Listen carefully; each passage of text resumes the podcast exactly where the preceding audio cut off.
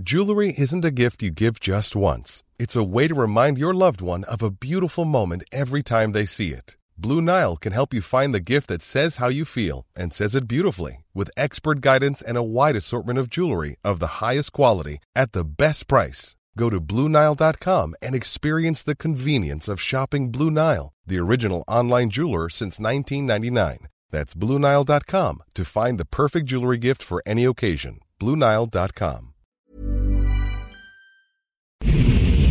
Ahora inicia A la Una con Salvador García Soto. A la Una. Donde la información fluye, el análisis se explica y la radio te acompaña. A la Una con Salvador García Soto.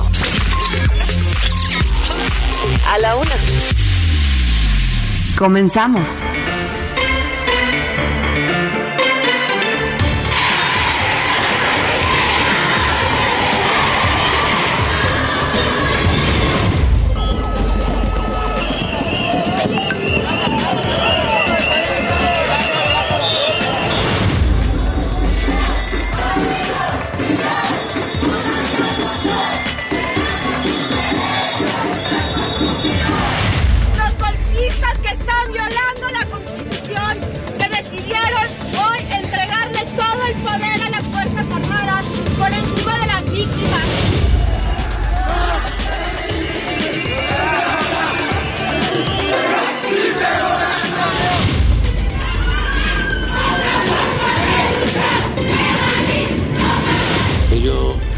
Favor de la integración de América, como fue el proceso europeo.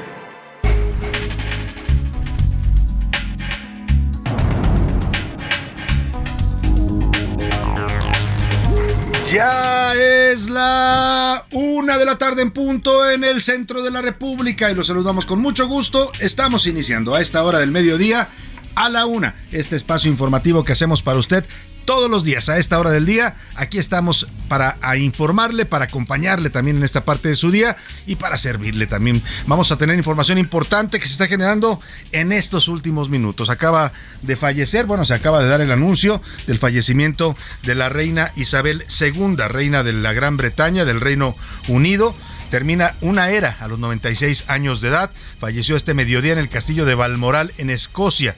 Le contaremos qué va a seguir en el proceso de las exequias, la despedida a la reina Isabel, que es una de las monarcas, diría yo, pues más queridas en los últimos tiempos de la Gran Bretaña. Eh, el sucesor, pues su hijo mayor, el príncipe Car Carlos, de 73 años, es el que sigue la línea de sucesión. Se espera en cualquier momento un anuncio. Y la muerte de la reina, pues fue una muerte ideal para muchos. ¿no? Se fue a dormir a su cama. Eh, acababa hace apenas un par de días de recibir a la nueva primer ministra de la Gran Bretaña en un acto republicano. La recibió en el, castillo de.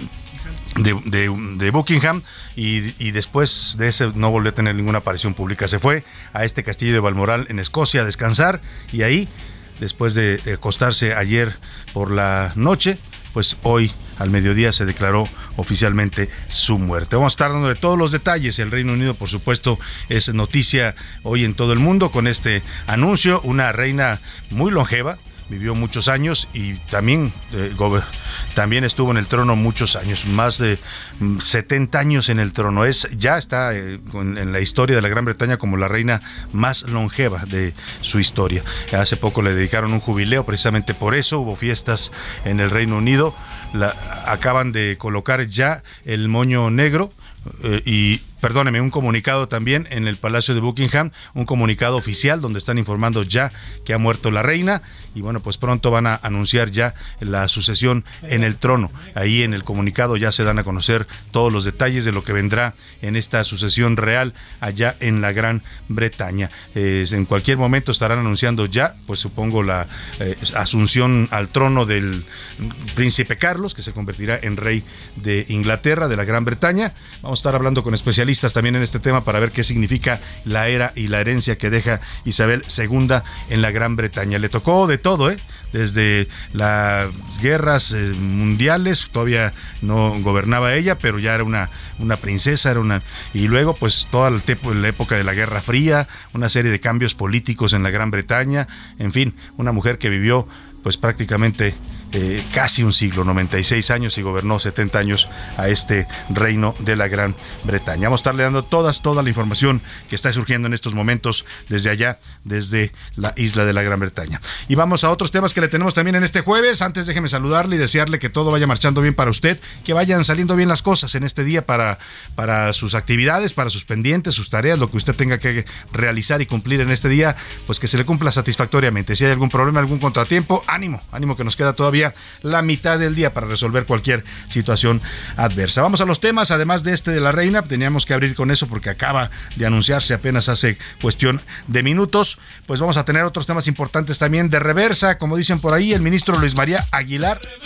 exactamente así como sonaba esa canción, allá por los años 2000, ¿no? Por los 2000 era el símbolo y todo el mundo la bailaba en las bodas, en las fiestas. Bueno, pues más o menos así anda cantando el ministro Luis María Aguilar, porque anunció que va a retirar su proyecto de sentencia sobre la prisión preventiva oficiosa. Va a presentar uno nuevo para buscar el consenso en el Pleno de la Corte. Pues es que le fue muy mal, ¿eh? Siete votos en contra, cuatro a favor y sorpresivo porque muchos pensaban que todos iban a apoyar o la mayoría iba a apoyar el proyecto del ministro eh, Luis María Aguilar que proponía pues eliminar la prisión preventiva oficiosa, pero en los debates se dijeron cosas interesantes. Le voy a tener un resumen de algunas de las posiciones de los ministros. Algunos de ellos dijeron es que no podemos eliminar algo que está en la Constitución. O sea, la prisión preventiva es constitucional. Lo que se tendría que hacer en todo caso es regularla y decir en qué casos debe aplicarse y en qué casos no. Es decir, evitar los abusos. Pero en fin, que de reversa con el proyecto del ministro Aguilar y a debate. En el Senado comienza ya el debate de las reformas secundarias para adherir a la Guardia Nacional al Ejército Mexicano. Afuera de la Cámara eh, de Senadores hay decenas de personas que se están manifestando en contra de la militarización en México. Voy a tenerle todo el reporte. Eh, se prevé que pues, la aprobación sea automática por parte de la mayoría de Morena, porque es una ley secundaria y tienen mayoría simple para aprobarla, pero eso no va a quitar pues el debate que va a ser fuerte ahí en el Senado, hay el bloque opositor que se opone a esta medida, que va a votar en contra, y hay por supuesto estos grupos en la calle, Seguridad sin Guerra y unos otros colectivos sociales que están protestando contra esta medida porque dicen pues, que la Guardia Nacional fue creada como un cuerpo civil y así debe de permanecer, pero pues el presidente quiere que todo se militarice en este país. Estancado, mientras tanto en la Cámara de Diputados sigue el proceso de desafuero contra Alejandro Moreno, pues se empantana, se empantana literalmente o se empata, ni para atrás ni para adelante y es que pues todo mundo sospecha de las eh, negociaciones. Alejandro Moreno Cárdenas dice que no, vamos a entrevistarlo más adelantito, vamos a hablar con él, a ver si nos toma la llamada, quedó de tomarnos la llamada, espero que, que nos cumpla y platicar con él sobre esos temas. Él dice que no hay negociación, que todo es por el bien de México, que la alianza va a seguir. Los de la alianza va por México, PAN y PRD dicen, espérame tantito, porque si no cumples los acuerdos, pues no podemos confiar en ti. Vamos a platicar con el dirigente nacional del PRI, Alejandro Moreno Cárdenas. En los deportes, milagro de septiembre, los Pumas y Dani Alves por fin ganaron. Oiga, se acabó una sequía de casi siete partidos para los Pumas, que los habían además goleado en varios de ellos. Bueno, pues ayer, ayer se la regresaron al Querétaro, que fue la víctima de los Pumas. Además, con drama y remontada, los Leones de Yucatán vencieron a los Diablos aquí en su casa en la Ciudad de México y hoy jugarán el partido definitivo. Se va a poner cardíaca esta eh, serie mm, mexicana de béisbol y el que gane de estos dos se va a la llamada Serie del Rey, un, torneo importante en el béisbol internacional. Y en el entretenimiento, Ana Arriaga nos va a contar sobre la reina Isabel precisamente y toda la relación que tuvo pues con el mundo también del espectáculo, del entretenimiento, de la farándula, ¿no? Hay que recordar que fue mucho, mucho tiempo tema de las revistas del corazón, su relación tan, tan jaloneada con la princesa Diana, todos estos temas de la Casa Real, los chismes, las infidelidades del príncipe Carlos, los hijos, el nieto, en fin. Nos va a platicar también de teorías de conspiración que ya empiezan a circular allá en el Palacio de Buckingham. Como ve, tenemos un programa variado con mucha información, con muchos temas y para que usted participe y sea parte de este espacio, que de hecho siempre lo es, le hago las preguntas de este día. En A la Una te escuchamos. Tú haces este programa. Esta es la opinión de hoy. Está dando un mensaje en este momento la primer ministra de la Gran Bretaña, la señora Liz Truss, Elizabeth Truss, Elizabeth Truss, Liz Truss la conocen los británicos, está hablando del fallecimiento de la reina. Vamos a escuchar en vivo y en directo desde la Casa de Gobierno allá en, en la Gran Bretaña en la que una montaña de Inglaterra estaba construida. Su árbol creció como flores en el reinado. La Gran Bretaña es el gran reino que es gracias a ella. Ella tomó posesión después de la Segunda Guerra y alineó a siete, a siete países, siete naciones, expandiéndose en todo el continente. Ahora somos una nación dinámica. La reina Isabel II nos ofreció estabilidad y fuerza que necesitábamos. Era el espíritu de la Gran Bretaña y ese espíritu se va como un ángel. Ha sido nuestra monarca más larga. Es un enorme honor presidirla como enorme. Su vida de servicio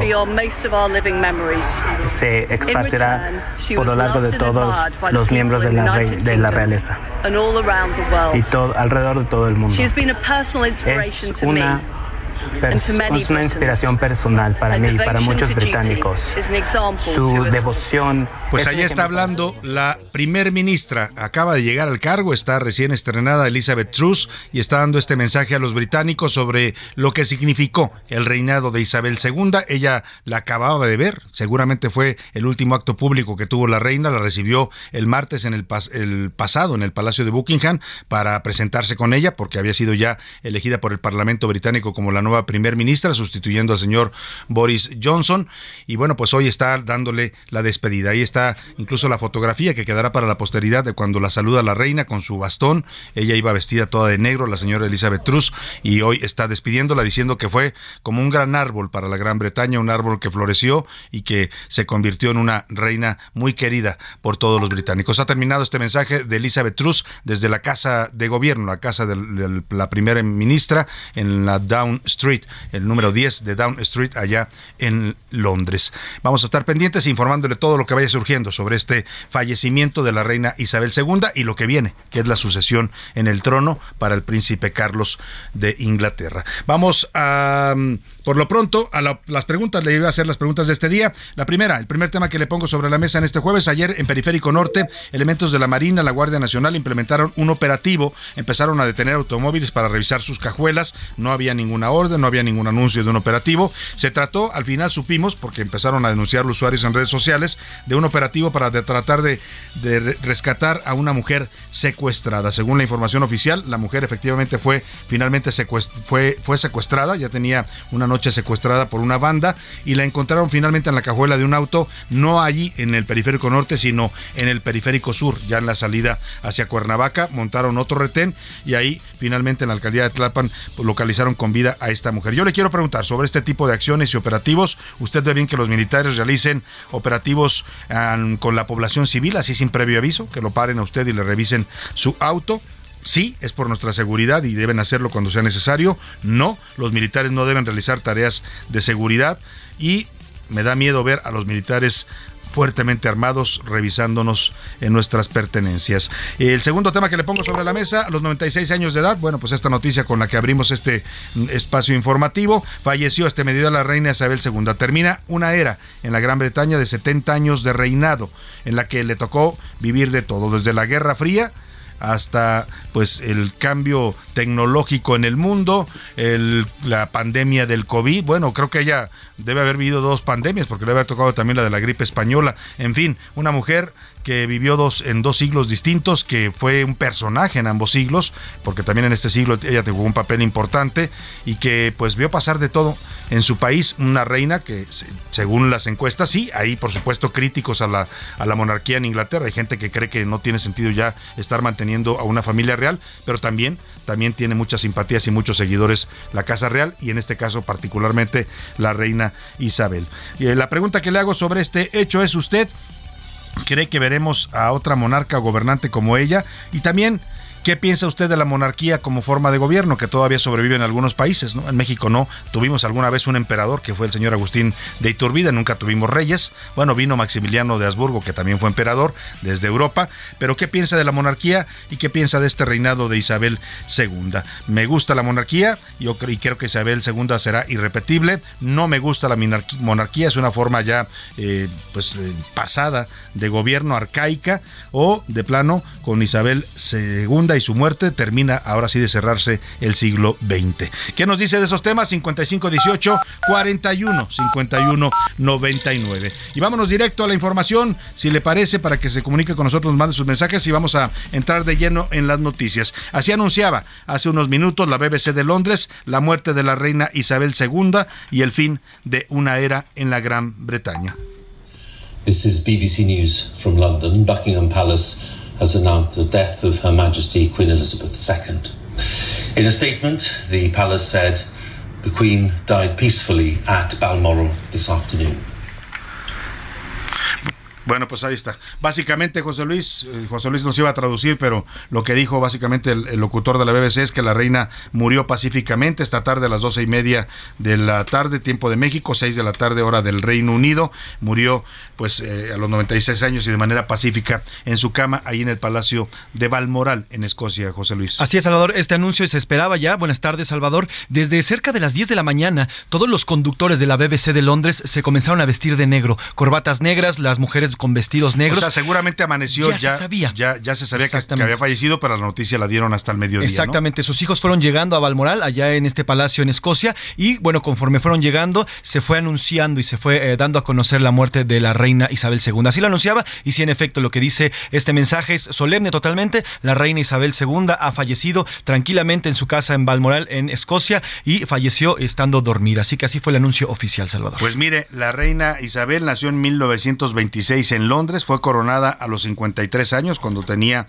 26 años de edad. Le tocó prácticamente la época de la posguerra, que significó también una reconstrucción para la Gran Bretaña. Hay que recordar que la Gran Bretaña fue severamente atacada por los ejércitos de Adolf Hitler y de los, los, eh, aliados en aquella, Segunda Guerra Mundial. Ella era todavía una jovencita cuando ocurrió la guerra, gobernaba su padre, el, el rey Jorge, eh, y después ella asume el trono pues en esta plena posguerra. Reinó durante 70 años y vio pasar a 15 primeros ministros en su país, desde Winston Churchill, con quien tuvo, eh, convivió pues como monarca, pasando por Margaret Thatcher, la primera mujer en ser la mm, primer ministra de la Gran Bretaña, hasta la recién nombrada Liz Truss, que le decía apenas el martes pasado la había recibido en el Palacio de Buckingham para presentarle ya sus credenciales como nueva primer ministra electa por el Parlamento británico. Por la mañana ya habían anunciado que su salud estaba preocupando a los médicos y las alertas se encendieron porque los doctores de la monarca dijeron que recomendaban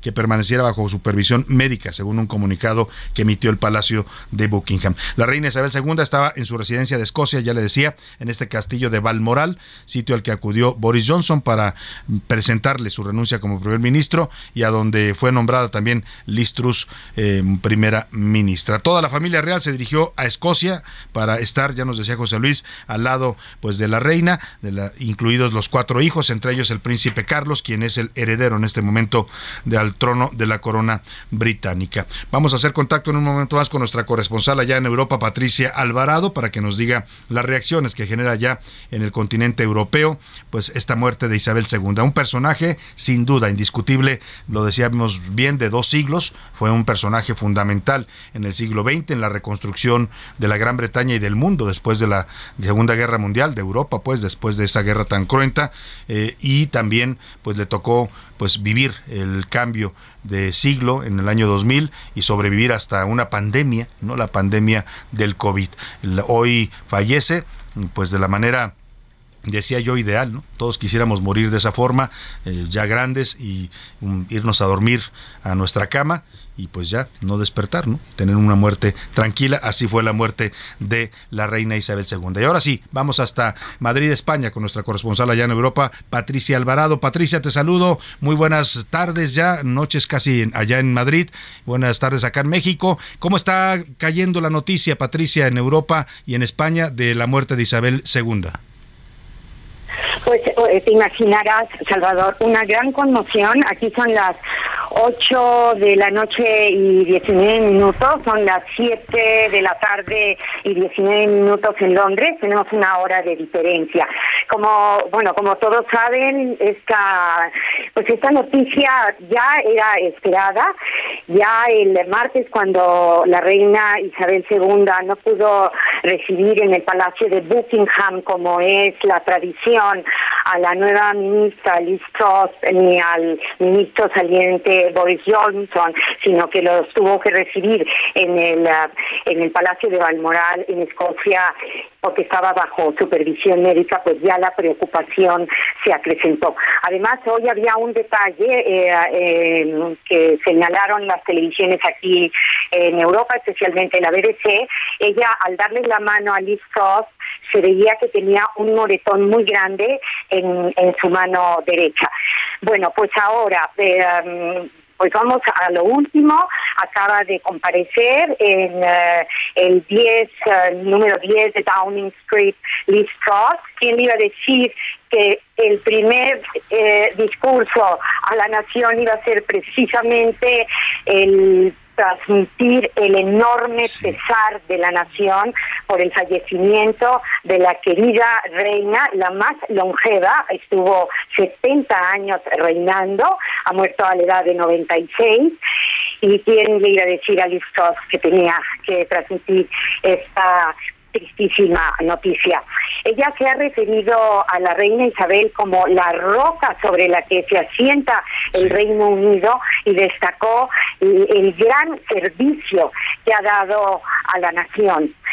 Además, eh, cerró el discurso eh, dedicando palabras al nuevo rey Carlos III, que automáticamente se ha convertido en el nuevo monarca, eh, de, augurándole pues una nueva era y, también estabilidad y pues pues mucha suerte, ¿no? En, pocas palabras. En su reinado.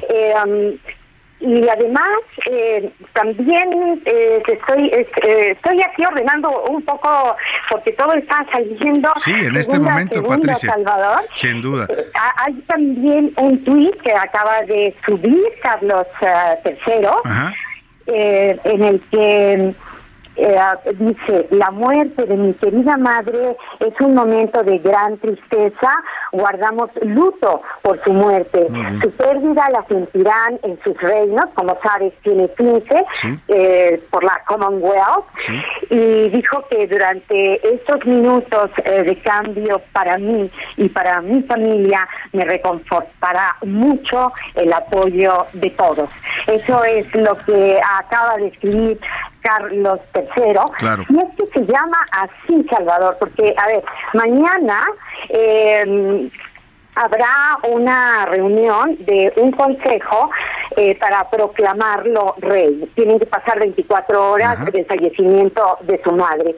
Y él puede escoger también el título de Jorge VII. Claro. Como, Podría ponerse ese, ese título. Exacto, sí. Se podría conver, podría reinar como Carlos III o como Jorge VII, también en honor a su, su, abuelo. sus abuelos, ¿no? A su abuelo. Y Camila será la reina consorte, además por deseo expreso de la reina Isabel II. Y su hijo, es decir, el hijo de, Carlos III, uh, se, se, llama así, bueno, hasta, hace unos, una hora y algo era el príncipe de Gales, pues su hijo, eh, William, se va a convertir en el príncipe de Gales y será ahora el, primero en la línea de sucesión. Pues y, la eh, primera ministra Liz Truss mantendrá una audiencia con el nuevo monarca en las eh, próximas eh, horas. Bueno, ahora comienza una operación, Salvador, que se llama Fuente de Londres, que se creó, como te comenté, en 1960 que es un procedimiento que se va a activar para eh, acoger a la multitud de gente que va a llegar al Reino Unido. El funeral de la reina será en 10 días, el funeral de Estado, va a ser en la abadía de Westminster y se espera la presencia de líderes eh, de, todo el mundo. Claro. Eh, la, la reina Isabel II pues eh, celebró este año, como todos saben, sus bodas de, platino del reinado. Y, bueno, pues, eh, pues, ha sido un gran personaje, sin duda, sin duda una leyenda, como como decía hace unas horas eh, la la primer ministra. de exacto, la la responsable de de la Unión Europea. Pues Patricia, estaremos muy atentos a todas las reacciones que habrá, seguramente también pronto la, la Casa Real Española también fijará su posición, así es que estaremos siguiendo este tema contigo de cerca y regresaremos allá contigo a Madrid, Patricia. Por supuesto, claro que sí. Muchas gracias a Patricia muy Atentos a esta última hora. Muchas, gracias. a Patricia Alvarado allá en Europa. Vámonos a la pausa y rápidamente volvemos con usted aquí en A la Una. A la Una, con Salvador García Soto. Información útil y análisis puntual. En un momento regresamos. Ya estamos de vuelta en A la Una con Salvador García Soto. Tu compañía diaria al mediodía. La rima de Valdés. O de Valdés la rima.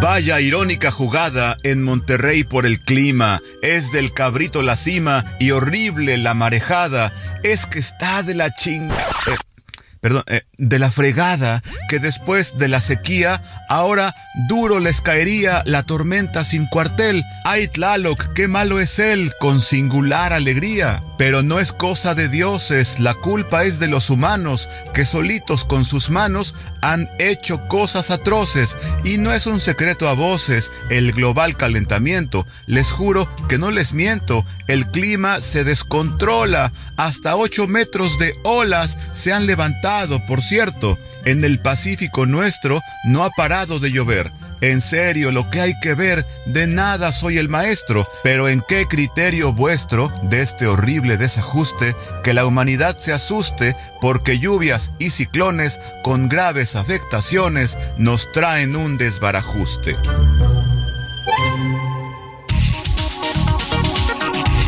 Una de la tarde con 31 minutos, estamos de regreso y bueno, seguiremos por supuesto pendiente de esta noticia de último momento de la muerte de la reina Isabel, pero también en México pues hay noticias importantes y que están causando mucho debate. En este momento ya le decía, se está debatiendo en el Senado la ley para modificar el mando de la Guardia Nacional y adscribir al ejército. Hay tensión, hay grupos afuera protestando, eh, pero vamos a hacer contacto con uno de los eh, dirigentes políticos que está en este momento pues más eh, en la mira y en el ojo del huracán por todo lo que se ha desatado a partir de esta iniciativa que presentó la bancada del PRI, la diputada Yolanda de la Torre, para extender eh, la presencia del ejército en seguridad civil hasta 2028. Está en la línea Alejandro Moreno Cárdenas, dirigente nacional del PRI. Le agradezco mucho que me tome esta llamada. ¿Cómo está, don Alejandro? Buenas tardes.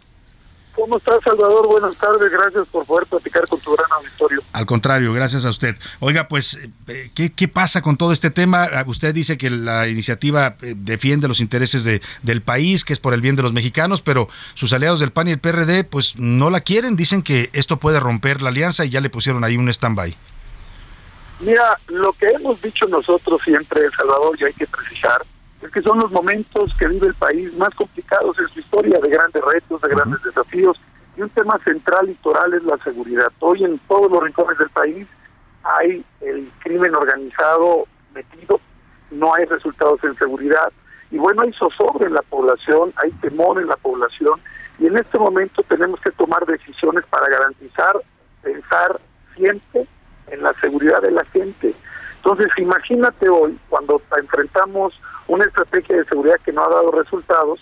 Hoy tenemos que presentar propuestas claras y lo que hace la propuesta del PRI es, es pensar en la gente, es pensar en que coadyuven las Fuerzas Armadas en el combate para resolver los temas de seguridad que tenemos en el país.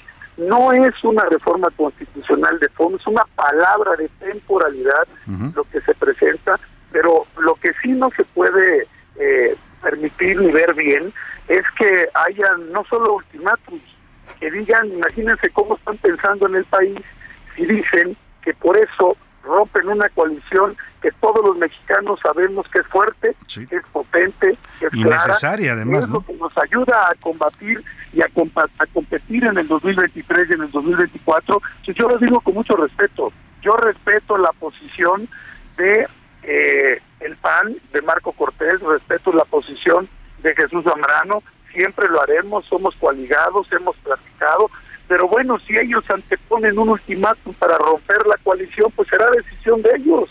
Nosotros estamos pensando en el país, la coalición es fuerte y es potente, vamos nosotros a construir siempre acuerdos con México y si alguien ha sido el impulsor de la coalición, ha sido el Partido Revolucionario Institucional, somos aliancistas, lo hemos dicho, hay que bajar los ánimos siempre, hay que pensar en México y si están pensando en México, hay que pensar en esa coalición, que es la coalición fuerte y potente que nos puede ayudar a ganar en el Estado de México y en Coahuila y poder darle rumbo y certeza en el 23 y poder ganar la presidencia de la República en el 2024. Ahora imagínate, es que si no la retiran, rompemos. Ah, pues yo creo que ellos van a poder ganar solos, o el PRD va a poder ganar solos, ¿no? En el PRI somos firmes, estamos del lado de la gente. La gente, más del 90% de la gente en el país aprueba no solo a las Fuerzas Armadas, sino dice y señala, no queremos que se vayan de las calles, nosotros estamos con la gente.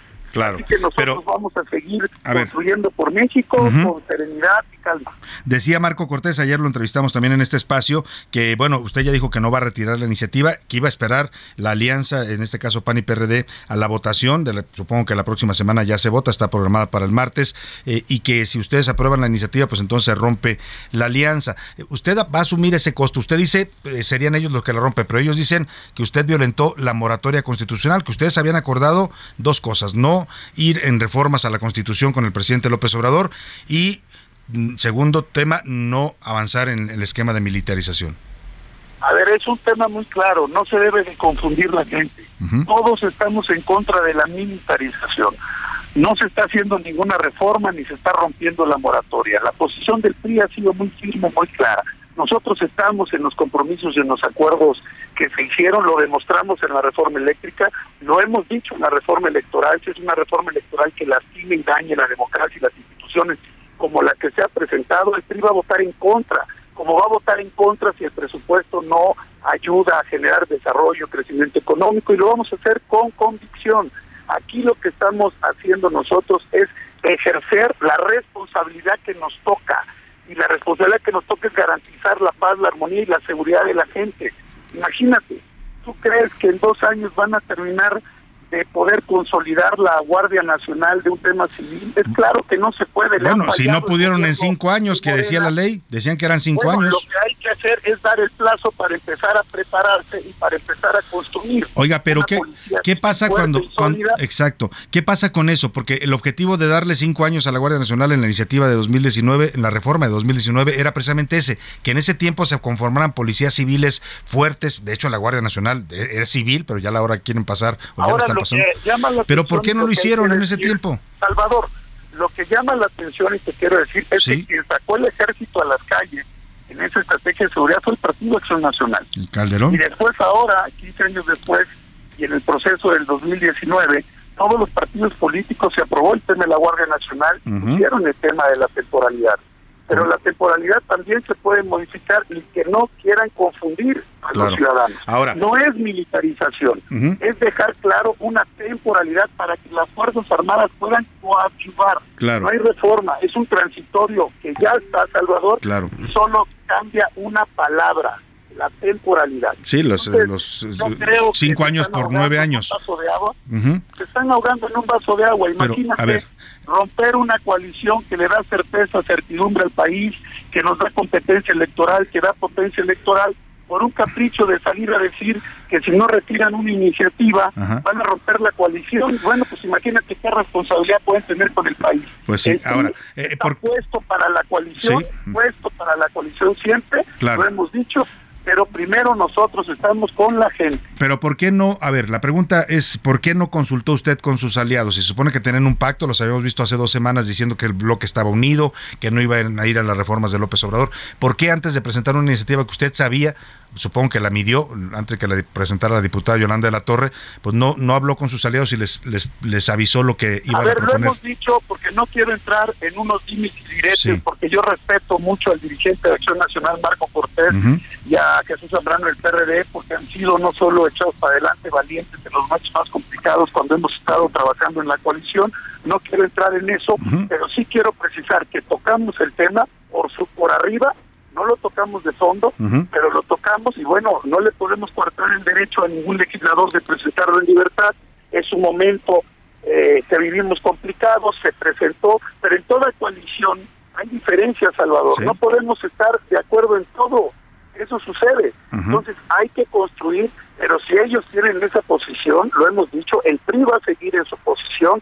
A nosotros no nos van a venir a decir, pareciera un capricho, que si no retiras esto rompemos la coalición, imagínate poniendo el país por delante, esa es la responsabilidad que puedes decir. Hoy lo digo de cara al pueblo de México, el PRI está listo y puesto para seguir construyendo en la coalición como lo hemos hecho, pero nosotros del lado de la gente. Y también te digo, Salvador, ¿eh? nosotros no tenemos ningún pacto en oscuro con nadie. Eso le iba a preguntar.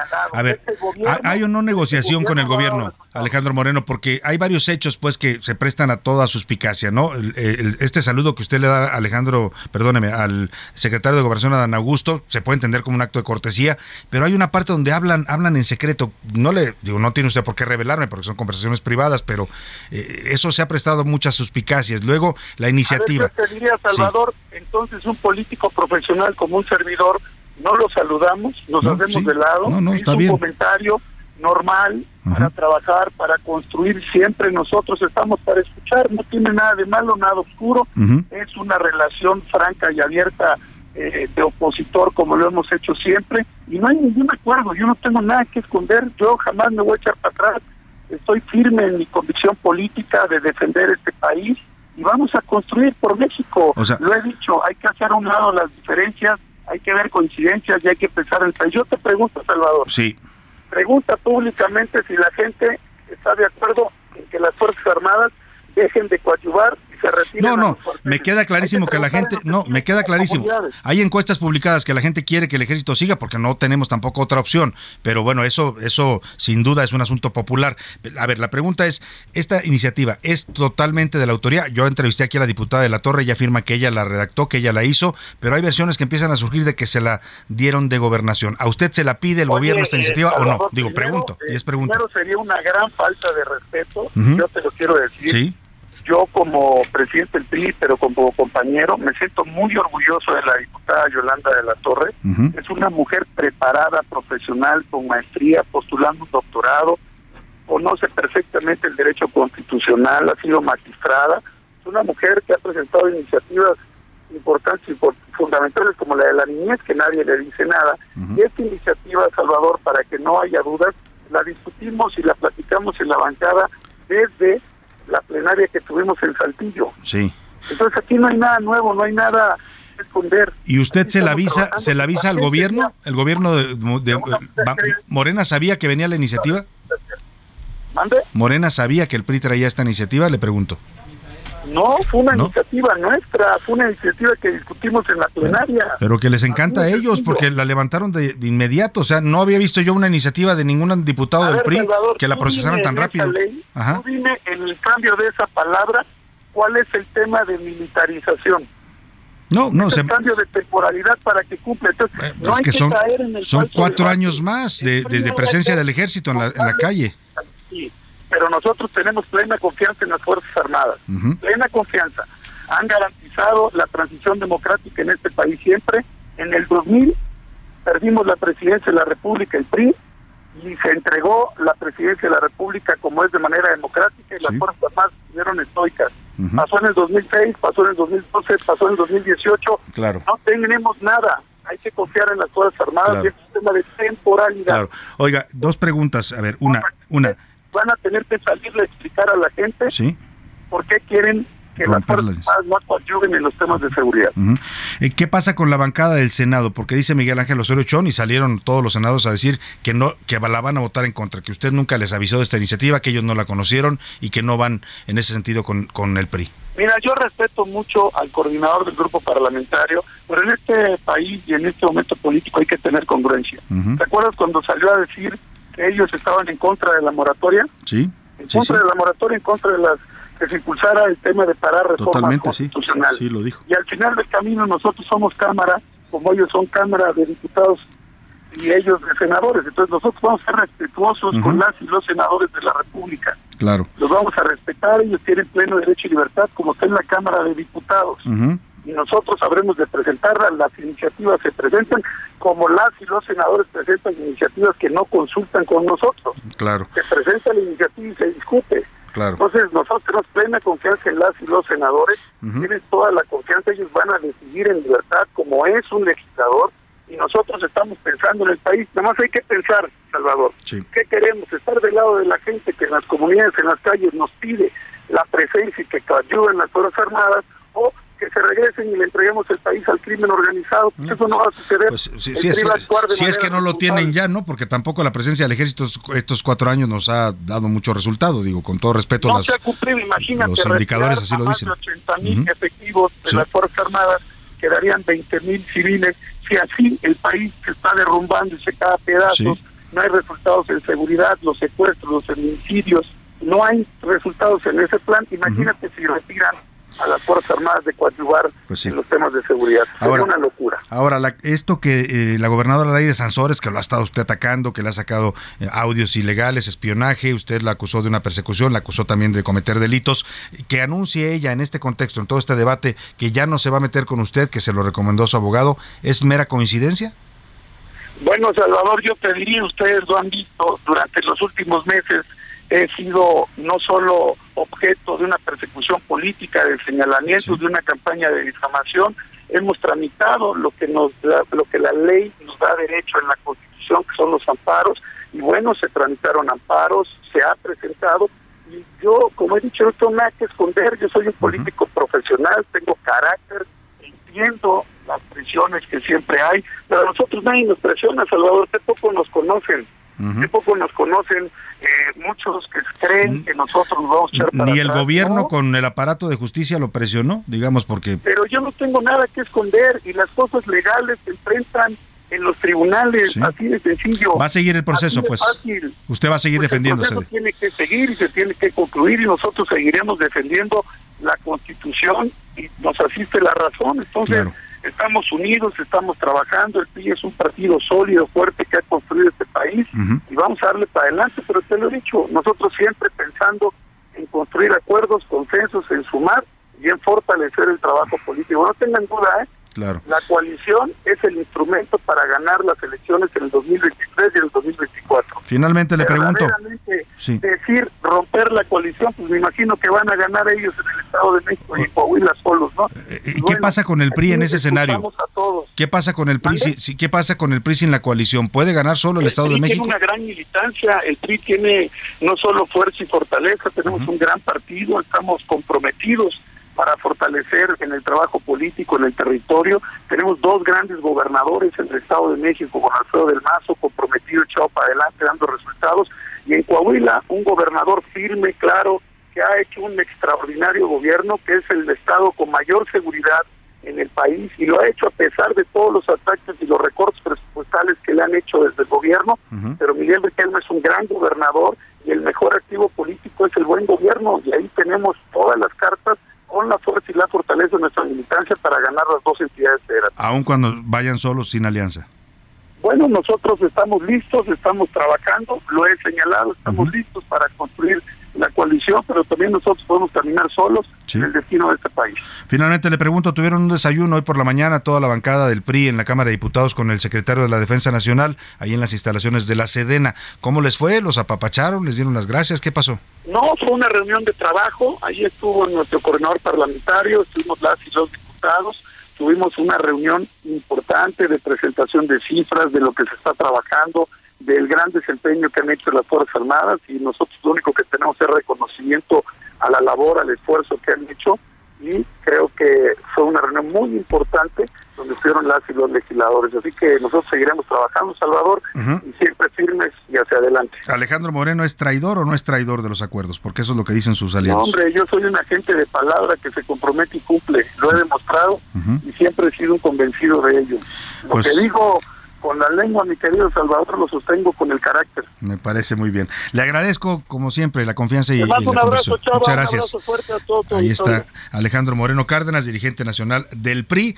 Bueno, pues tiene sus argumentos, tiene su, discurso, usted lo escuchó, ¿no? Él dice que no negoció, que todo es por el bien del país. Hoy estuvieron con el secretario de la Defensa ¿eh? y seguramente pues hubo un agradecimiento porque finalmente esto es algo que también el ejército eh, pues le beneficia, ¿no? Son cuatro años más de estar conduciendo la seguridad, lo que le significado el ejército, pues sí, una responsabilidad, un desgaste también, porque los hemos visto cómo los eh, persiguen, los, mm, los eh, humillan a los soldados, los del crimen organizado, y este gobierno no los deja defenderse. Ah, ¿Se ha desgastado la imagen del ejército? Sí, en todos estos años desde que Felipe Calderón lo sacó a las calles, pero hoy hoy continuar en la seguridad para ellos también es continuar con un presupuesto multimillonario, el presupuesto más grande que jamás haya tenido la Secretaría de Defensa Nacional en la historia de este país, lo tiene en este gobierno y si esta medida eh, avanza, la reforma que propone el PRI, pues se alargaría cuatro años más en el próximo sexenio. Vamos a ver cómo se ponen las cosas en el Senado. Por lo pronto va a discutirse la próxima semana en la Cámara de Diputados. Y ahí está Lito Moreno que dice que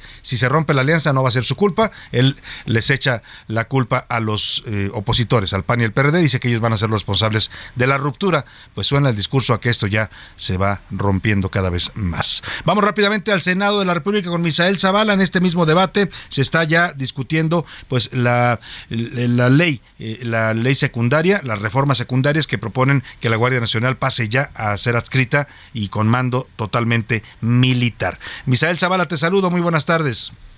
Salvador, buenas tardes. Efectivamente, pues con un minuto de silencio por el fallecimiento de la reina Isabel II, arrancó el debate en el Pleno del Senado de la República para eh, pues avalar esta reforma a la Guardia Nacional que pasa el control de esta corporación a la Secretaría de la Defensa Nacional. Pero ¿qué te parece si escuchamos cómo eh, fue el inicio de esta sesión? Todos los presentes ponerse de pie para guardar un minuto de silencio por el fallecimiento de la reina Isabel II de Inglaterra. Salvador en estos momentos pues ya se está desahogando, está presentando las cuatro ordenamientos los cuatro, eh, digamos, las reformas a los cuatro ordenamientos. La eh, presidenta de la Comisión de Justicia, Olga Sánchez Cordero, en unos minutos más estaría ya dándose el debate, pero en un debate previo se rechazó una moción de suspensión por parte de eh, la oposición. La oposición propuso una moción de suspensión, fue rechazada por Morena y la mayoría. Salvador, hasta aquí la información. Estamos pendientes contigo de cualquier cosa que suceda ahí en el Senado, Misael Zavala. Muy buenas tardes. pendientes. Muy buenas tardes. Oiga, vamos rápidamente a presentarle este perfil, este perfil de la reina Isabel II, un personaje de dos siglos que trascendió al siglo XX y también se convirtió en un personaje importante en estos primeros 22 años del siglo XXI. Esta es Isabel II en este perfil que nos preparó Milka Ramírez. La reina Isabel II es hija del rey Jorge VI. Nació el 21 de abril de 1926 en Londres, Inglaterra, y su nombre de nacimiento es Elizabeth Alexandra Marie. Tuvo cuatro hijos con su esposo, el duque de Edimburgo. Son el príncipe Felipe, Eduardo, conde de Wessex, Andrés, Ana, princesa real, y Carlos, príncipe de Gales, quien es el mayor y la sucedería en el trono. Isabel era la tercera en la línea de sucesión, por lo que luego de que su tío, el rey Eduardo VII, abdicara al trono, no fue nombrada heredera natural, ya que existía la posibilidad de un heredero hombre. Obtuvo el título oficial el 26 de marzo de 1953 cuando fue coronada por la gracia de Dios del Reino Unido de la Gran Bretaña e Irlanda del Norte y reina de otros territorios y reinos. Fue nombrada Isabel II. Se trata de la sexta mujer en ascender al trono británico y es la monarca que más tiempo ha reinado. Realizó su primera visita de Estado del 16 al 22 de octubre de 1957, cuando viajó a Estados Unidos para su primer discurso ante la Asamblea General de las Naciones Unidas. En 1981 sobrevivió a un ataque. El 13 de junio, un adolescente, Marcus Simón, disparó seis veces contra la reina. Fue arrestado y acusado de traición. En 2002, la reina celebró su júbilo de oro por el aniversario número 50 en el trono. En 2006, por primera vez desde 1960, el Palacio de Buckingham transmitió la Navidad en vivo. En 2021 murió el duque de Edimburgo, el príncipe Felipe. Fue su esposo por más de siete décadas. El 6 de febrero del 2022 se convirtió en la primera monarca británica en reinar durante 70 años. Las celebraciones de jubileo de platino durarían todo un año. Durante su mandato han habido 15 primeros ministros, desde Winston Churchill, Margaret Thatcher, la Dama de Hierro, hasta la recién nombrada Liz Truss. Y precisamente, su última aparición pública fue el 6 de septiembre del 2022 para recibir en Balmoral, Escocia, a la nueva ministra del Reino Unido, Liz Truss. Para a la una con Salvador García Soto, Milka Ramírez. Pues ahí está, descansa en paz la reina Isabel II y vamos a escuchar el momento en que ya la primer ministra de la Gran Bretaña, Elizabeth Truss, anuncia que formalmente el rey, el nuevo rey, es Carlos III. Todavía no se define si va a ser su nombre una vez que asuma el trono, porque están debatiendo si es Carlos III o Jorge VII, tiene estas dos opciones, pero ya lo anuncia oficialmente la primer ministra de la Gran Bretaña, Elizabeth Truss. Hoy la corona pasa, como ha pasado durante cientos de años, con un nuevo monarca para gobernar. Se trata del el príncipe Carlos I. Estamos tristes por la muerte de su madre, pero juntos tenemos que apoyar al nuevo rey. Él sabe las nuevas responsabilidades que tiene y le vamos a, a promover la devoción y la lealtad como lo hemos hecho con todos los reyes. Una vez más, Dios salve al rey. Pues ahí está, gracias José Luis por la traducción. Es la ley de la vida y de las monarquías. La reina ha muerto y viva el rey. Claro, tendrá su funeral y su despedida, que será seguramente multitudinaria. Me voy a la pausa y regreso con más para usted a la segunda hora de A la Una. García Soto. Información útil y análisis puntual. En un momento regresamos. Ya estamos de vuelta en A la Una con Salvador García Soto tu compañía diaria al mediodía. 99 red balloons floating in the summer sky. Panic bells, it's red alert. There's something here from somewhere else. The war machine springs to life,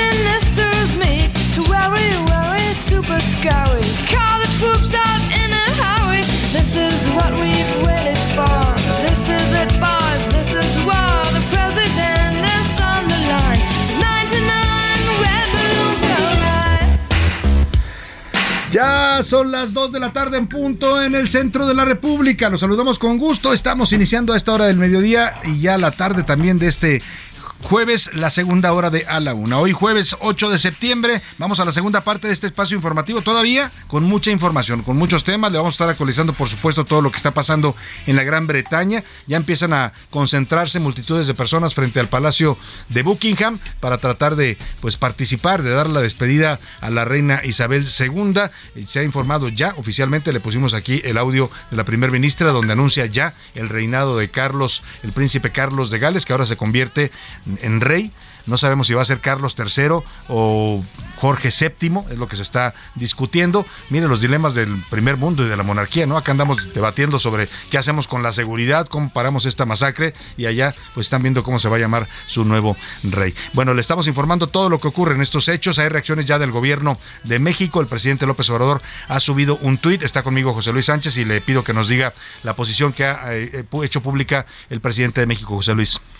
Salvador, buenas tardes. Así es, acaba de tuitear el presidente. Envío mis condolencias a los pueblos del Reino Unido por el fallecimiento de la reina Isabel II, monarca británica y soberana de 14 estados independientes. De igual manera, les hago extensivas a sus familiares, amigos y miembros de la Casa Real. Es lo que tuitea el presidente López Obrador. Es lo que ha dicho y también el canciller Marcelo Ebrard ha subido un mensaje a su cuenta de Twitter. Milka Ramírez, te saludo. Hola Salvador, ¿cómo estás? Sí, el canciller eh, publica en Twitter nuestros pensamientos y condolencias al pueblo y gobierno del Reino Unido. Hay que recordar que eh, la reina Isabel II no solo es reina de la Gran Bretaña, es reina de, eh, por supuesto, el Reino Unido, pero también de lo que se llama la Commonwealth, que son muchos países, 17 en total, que están integrados a lo que antiguamente fue el Imperio Británico. Hoy son todas naciones independientes, pero aceptan todavía eh, a Isabel, a la reina, pues a la monarquía británica como su monarquía, ¿no? Aunque ya tienen independencia social, económica, tienen un pacto todavía de unión con la Gran Bretaña y se llaman, se denominan así la Commonwealth Commonwealth. ¿Qué países están integrados en esta Commonwealth, José Luis? Porque también ellos van a despedir, por supuesto, a la reina y también hay reacciones en esos países. Así es, Ador, se trata de Escocia, de Gales, de Inglaterra, Irlanda del Norte, también está, eh, bueno, pues eh, Canadá, sabemos que forma parte de este de esta Commonwealth que se llama y este además, bueno, pues están los países también de Gales, está la misma Inglaterra. Hay algunos de África también. Exactamente, hay algunos países africanos y bueno, pues se trata de sí, como bien lo dices, de estos 17 17 países. Mire, la revista Time está sacando en estos momentos una portada una portada que va a ser histórica sin duda alguna.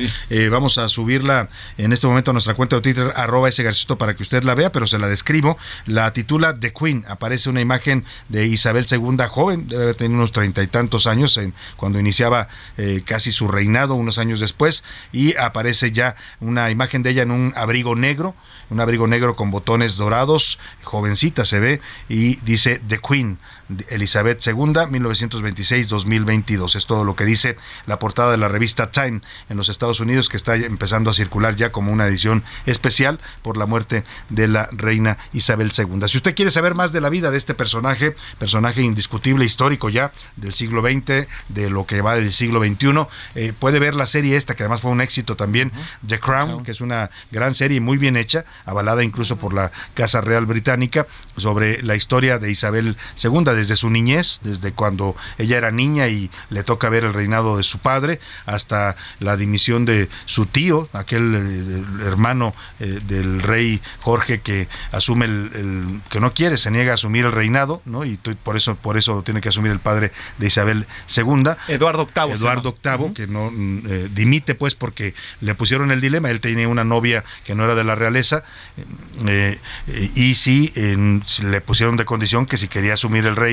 el reinado, que eligiera entre su novia o el, reinado y él eligió a su novia y dimitió al trono, por eso llegó Jorge, eh, el Jorge VI, el padre de Isabel II. Todo, toda la historia de Isabel II, desde que es niña hasta que asume el reinado y lo que pasó después con la princesa de Gales, sus hijos, todas estas cosas que conocimos a través de la información, pues están retratadas en esta serie. Peter Morgan es el creador de esta exitosa serie de Crown, la puede usted ver, creo que está en Netflix, y en varias otras eh, plataformas. Hay cuatro temporadas que resumen la vida, lo que fue la vida de Isabel II. Pues muchos temas más y hemos regresado de la pausa con esta canción, ya me la quitaron, pero pónganla porque era uno de los grandes éxitos de los años 80 que hablaba precisamente de esta etapa negra en la historia de la humanidad que se llamó la Guerra Fría, una crítica a la situación política durante la Guerra Fría y cómo se vivieron las infancias en aquel entonces, eh, en, aquel, en aquella época. Era cantada en alemán porque el grupo, este grupo de la Nena, así se llamaba, era una banda eh, alemana y también hizo una versión en inglés que fue exitosa en todo el mundo, era una canción de 1984, eh, estuvo muchos meses en el eh, hit parade de aquellos años y se bailaba además esta canción de los 99 globos rojos. Escuchamos un poco más y vamos a los temas, muchos temas más todavía, información importante que le vamos a estar reportando aquí en A la Una.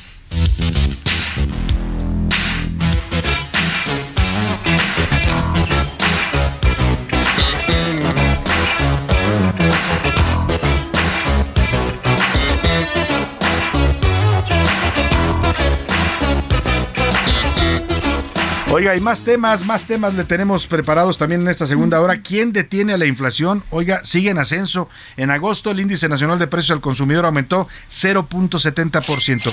Es respecto al mes previo y ya la inflación en este momento en México oficialmente está ubicada en el 8.70, según el, último reporte del INEGI que le vamos a detallar. Sobre el ataque a cuatro trabajadores de la Comisión Federal de Electricidad, que dejó dos eh, trabajadores muertos en condiciones de verdad eh, terribles, horrorosos lo que pasó, los calcinaron vivos en su propia camioneta. El presidente López Obrador dijo que tal vez los confundieron con criminales.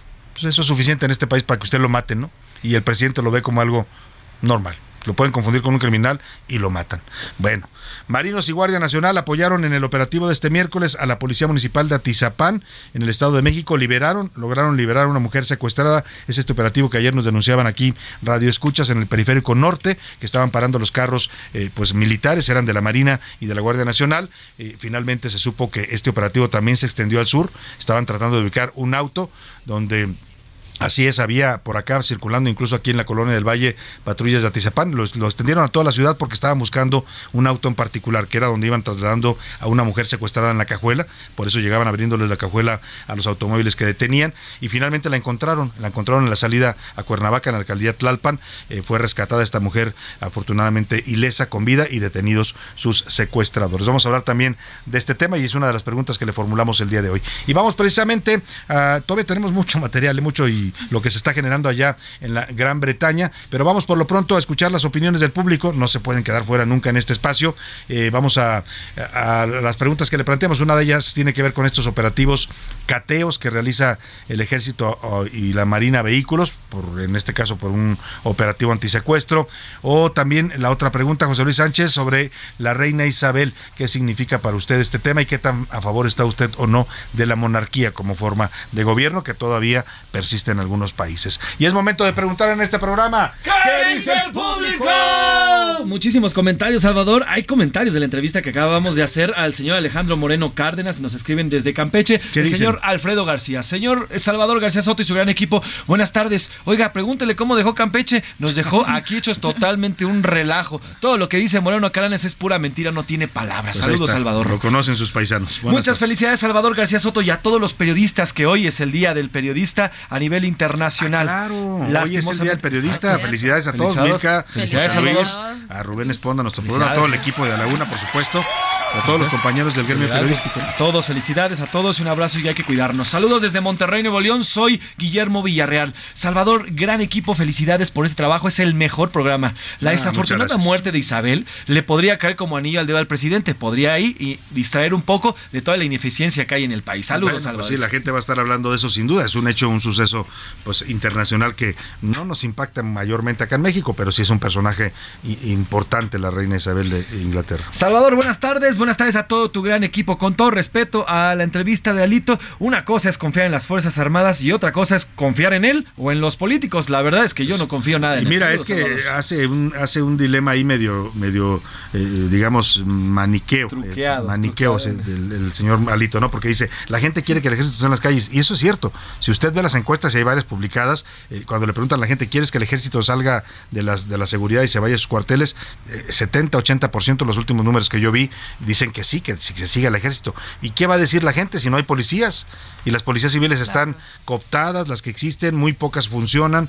Pues sí, el problema es ese, que mientras nos sigamos recargando solo en el ejército, uno, el país se sigue militarizando, lo cual no es eh, la mejor vía, salvo en gobiernos eh, dictatoriales y dos, que nunca vamos a tener una policía civil eficiente, ¿no? Que es lo que dice la Constitución que debe prevalecer, eh, la policía y las instituciones civiles en la seguridad.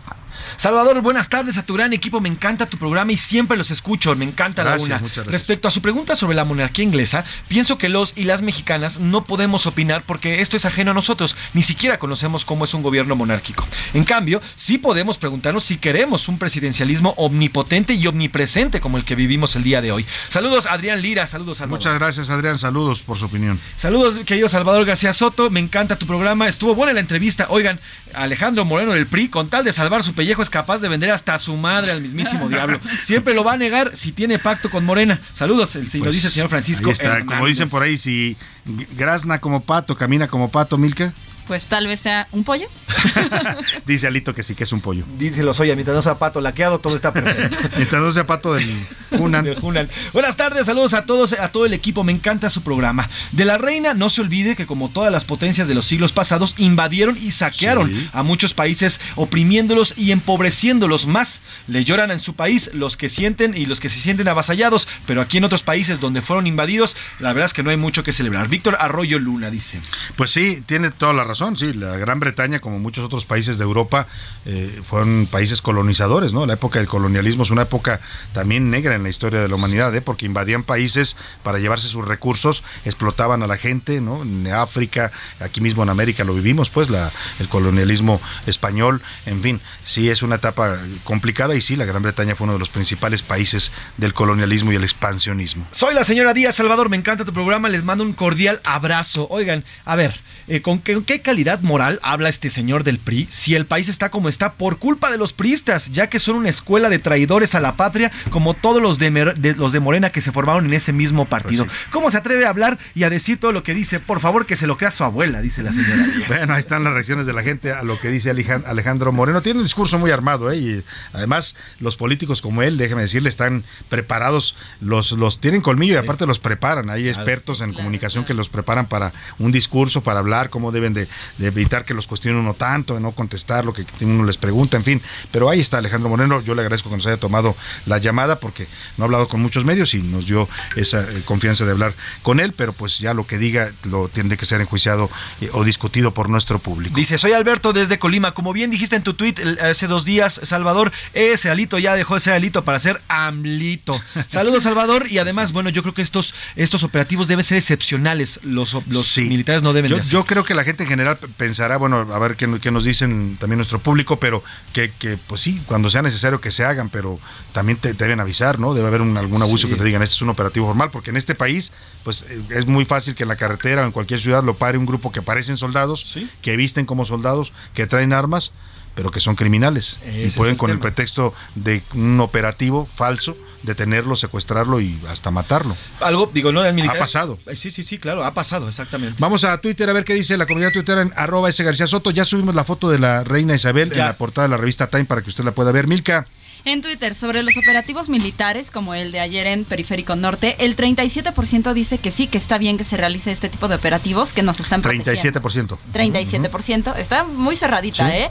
El 32% dice que no, que no deben hacerlo. Y el 31% dice que da miedo verlos armados. Sí, la verdad es que sí es imponente ver, a, porque además traen armas de alto poder. son nuestros, a los que andaban ayer en Periférico eran unos marinos de esos de élite, entonces son traían grandotes con sus armas, pues sí se impactan a la y diles que no.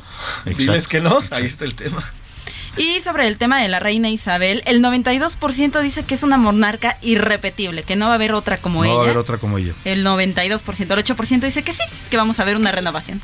Bueno, pues ahí está. Vendrá su hijo a ver qué tal le va como rey al hijo, ¿no? Como príncipe no le fue nada bien. ¿No? Siempre estuvo en escándalos, ¿no? Le fue infiel a la princesa Diana. Exacto. Termina con esta mujer Camila Parker que ahora va a ser la reina consorte. consorte. Mira, ¿quién diría, ¿Quién diría? Era la villana. Ella era la villana porque ella se metió en el matrimonio de Diana y ahora se va a convertir en la reina consorte. Diana, no no, no veas para abajo donde, estés, ahí estás bien, ahí estás bien. No voltees para abajo y no vayas a lo que está pasando en la Gran Bretaña. Oiga, y vamos ahora a felicitar rápidamente porque es día de cumpleaños, como mucha ah. gente en el auditorio seguramente está cumpliendo años, les dedicamos estas mañanitas, pero antes queremos felicitar a dos, a dos amigas. Una es Claudia Solís, una gran amiga, que le mandamos un fuerte abrazo, hoy está celebrando su cumpleaños, y también a Mónica Ayala, mi cuñada allá en Ciudad Obregón, Sonora, que está también festejando sus, eh, ya no voy a decir cuántos, no, balconearla, pero felicidades a ambas. Muchas, muchas felicidades. Venga.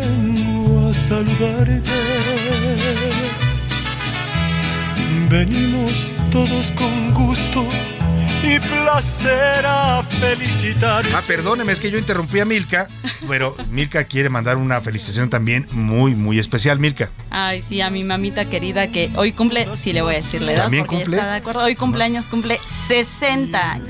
¿Cómo se llama tu madre? Mi mamá Milka Ramírez, como yo, le heredé el nombre y la belleza. Señora Milka Ramírez, Milka Ramírez primera, le mando un abrazo fuerte de verdad y todos los buenos deseos para usted, que su salud vaya cada vez mejor y la queremos mucho. Una gran guerrera, le mandamos una gran Sí, una gran guerrera y una gran madre, porque ve usted a la hija Milka, ¿no? Es una gran también eh, mujer, una gran trabajadora, colaboradora, en fin. Oiga, y un saludo rápidamente porque me dicen que me están viendo allá en Guadalajara en la camarita, allá eh, por los rumbos de Tlaquepaque, donde vive mi señora madre, doña Lupita Soto, le mando un besito, que me está viendo ahí en la cámara, a toda la familia allá en Guadalajara, Jalisco. Y vámonos ahora rápidamente al cotorreo, porque me dicen que hay cotorreo y que tiene que ver con la reina. No nos vamos a reír, por supuesto, de la muerte de la reina, es algo muy eh, solemne, pero sí hay temas para comentar. Vamos al cotorreo informativo.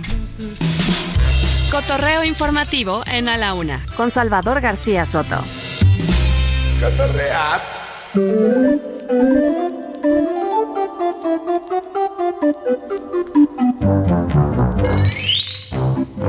Milka Ramírez, ¿qué nos traes? Salvador, hoy como dices, no nos vamos a reír de la reina, pero vamos a recordar un momento especial de la reina en México. A ver. Así que primero vamos a escuchar esto.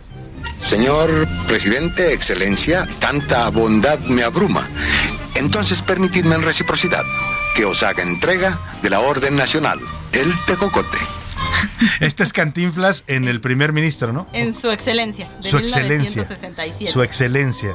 Y es que la reina Isabel vino a México dos veces, Salvador. Vino en 1957 y luego en 1983. Y en su primer visita, que estaba el presidente Luis Echeverría, se hace una ceremonia en el Zócalo, se escucha el himno eh, británico, el himno nacional mexicano. Y también se hace una pequeña animación para hablar de la amistad entre dos países. Vamos a escuchar. Animación, a ver, vamos a ver. Vamos a escucharlo. Acercándose y saludándose la bandera de México y la bandera de Gran Bretaña. Siguen formándose este tipo de especie de dibujos animados con Chaplin. Cantinflas. Y Cantinflas, sí, claro. Uno simbolizando a la Gran Bretaña y Cantinflas simbolizándonos a nosotros. En este momento se dan la mano, se abrazan. Unidos por la amistad. Eran unas figuras animadas que se estaban abrazando de Chaplin y de Cantinflas. Vamos a compartirles el video. Esta es una narración de la televisión en aquellos años. Fue que en 1970. 57. Esta fue, Eh, no, se- 73. 75, 75. 75 es con Echeverría, ya con Luis Echeverría 75. Vamos a compartirles el video en arroba ese Soto para que la gente pueda verlo también. Eh, la segunda ocasión que la reina estuvo presente en México. La segunda vez fue en 1983 Ujú. Con Miguel de la Madrid. Con la Miguel de la primera Madrid. vez fue con Luis Echeverría, que es este videíto, y ya ¿Dónde? después ponen el mensaje de amistad entre las dos naciones. Bueno, pues ahí está. Era parte del estilo de, de Echeverría, que pues dicen algunos sigue vivo, ¿no? Y anda rondando ahí por Palacio Nacional.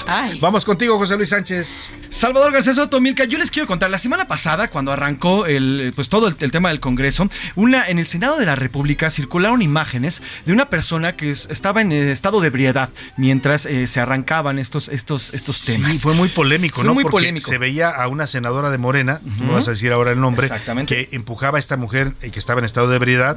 Se escucha una frase ahí, ya me tienes hasta la pip, ¿no? Este, y la empuja y la tira al suelo. Así es, vamos a escuchar esta parte que tú dices, Salvador, y les voy contando.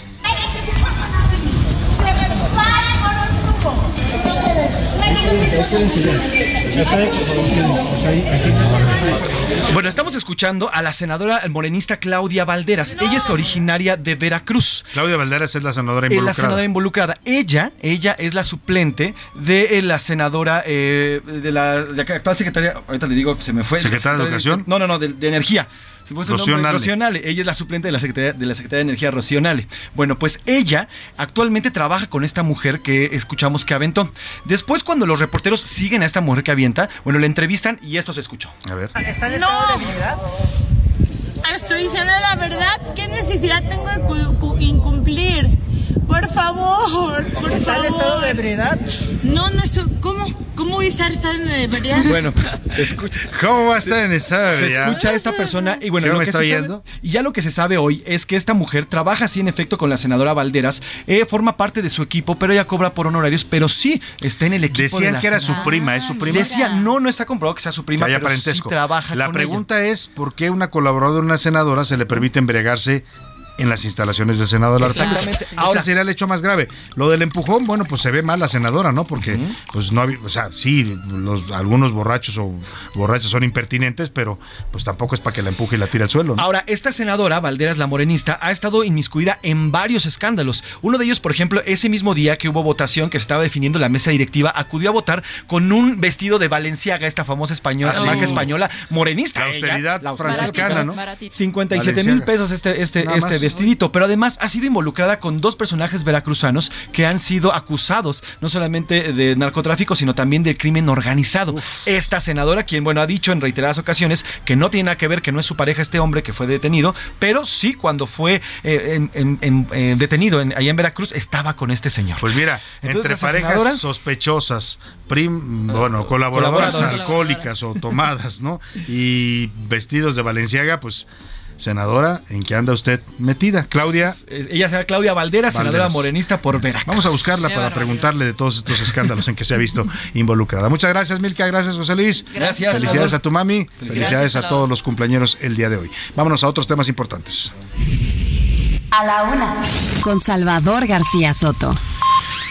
Oiga, y qué bueno que nos dieron Milka y José Luis el cotorreo porque pues ya nos relajaron un poquito para la noticia que viene.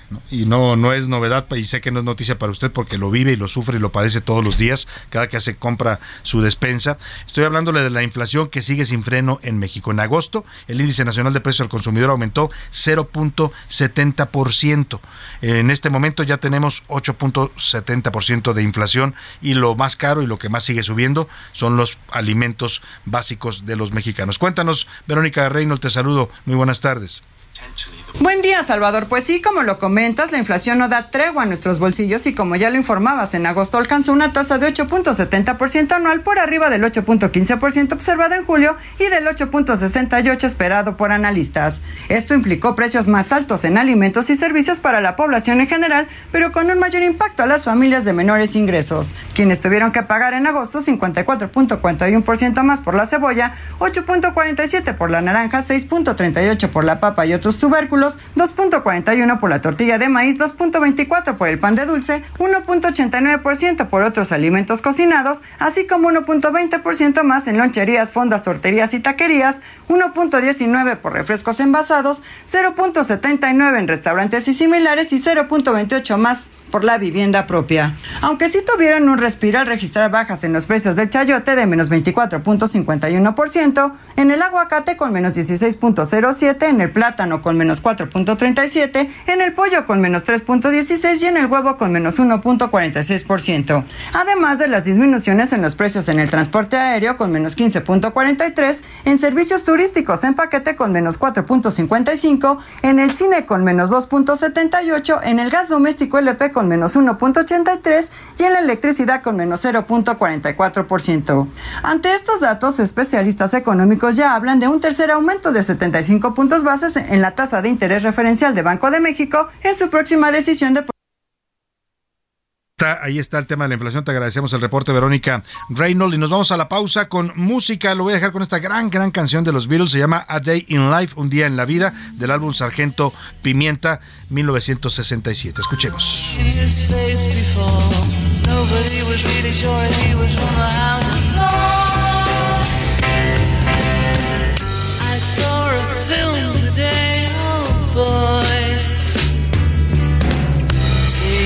British had just won the war. A crowd of people turned away. But I just have to look, having read. No le cambies. Estás en la Una con Salvador García Soto. Información útil y análisis puntual. En un momento regresamos. Ya estamos de vuelta en A la Una con Salvador García Soto. Tu compañía diaria al mediodía.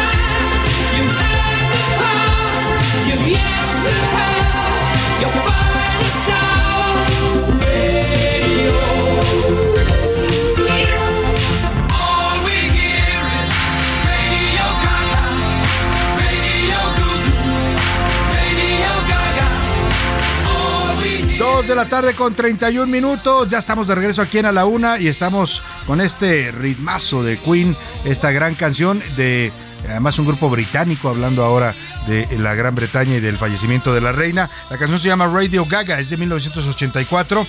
Esta canción hace referencia a la ciencia ficción futurista y evoca con nostalgia los mejores momentos que tuvieron la radio y el periodismo, desde la retransmisión, aquella famosa de Orson Welles y la Guerra de los Mundos, hasta los discursos de Churchill durante la Segunda Guerra Mundial. Escuchemos un poco más de Queen y seguimos aquí en A la Una.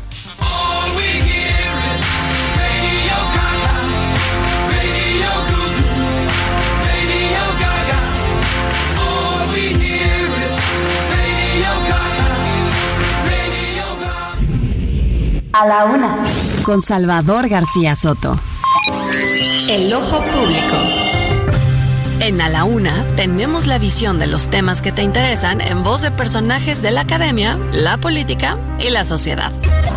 Hoy escuchamos a Emilio Rabaza en La Cuerda del Ciudadano. El ojo público.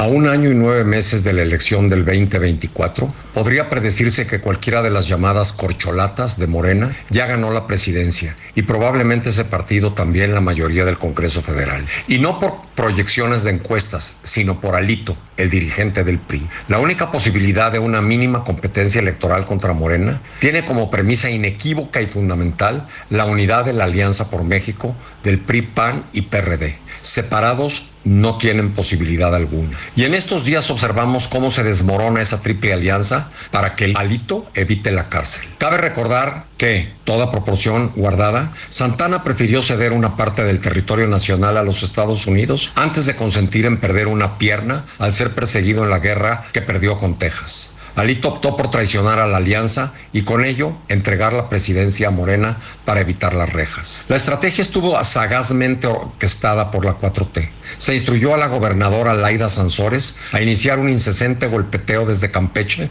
en su programa Los Martes del Jaguar, exhibiendo propiedades y bienes muebles de Alito de cuento de hadas, hasta que deshizo su imagen pública y lo puso a punto para iniciar juicio político para desaforarlo y llevarlo a la justicia de su estado.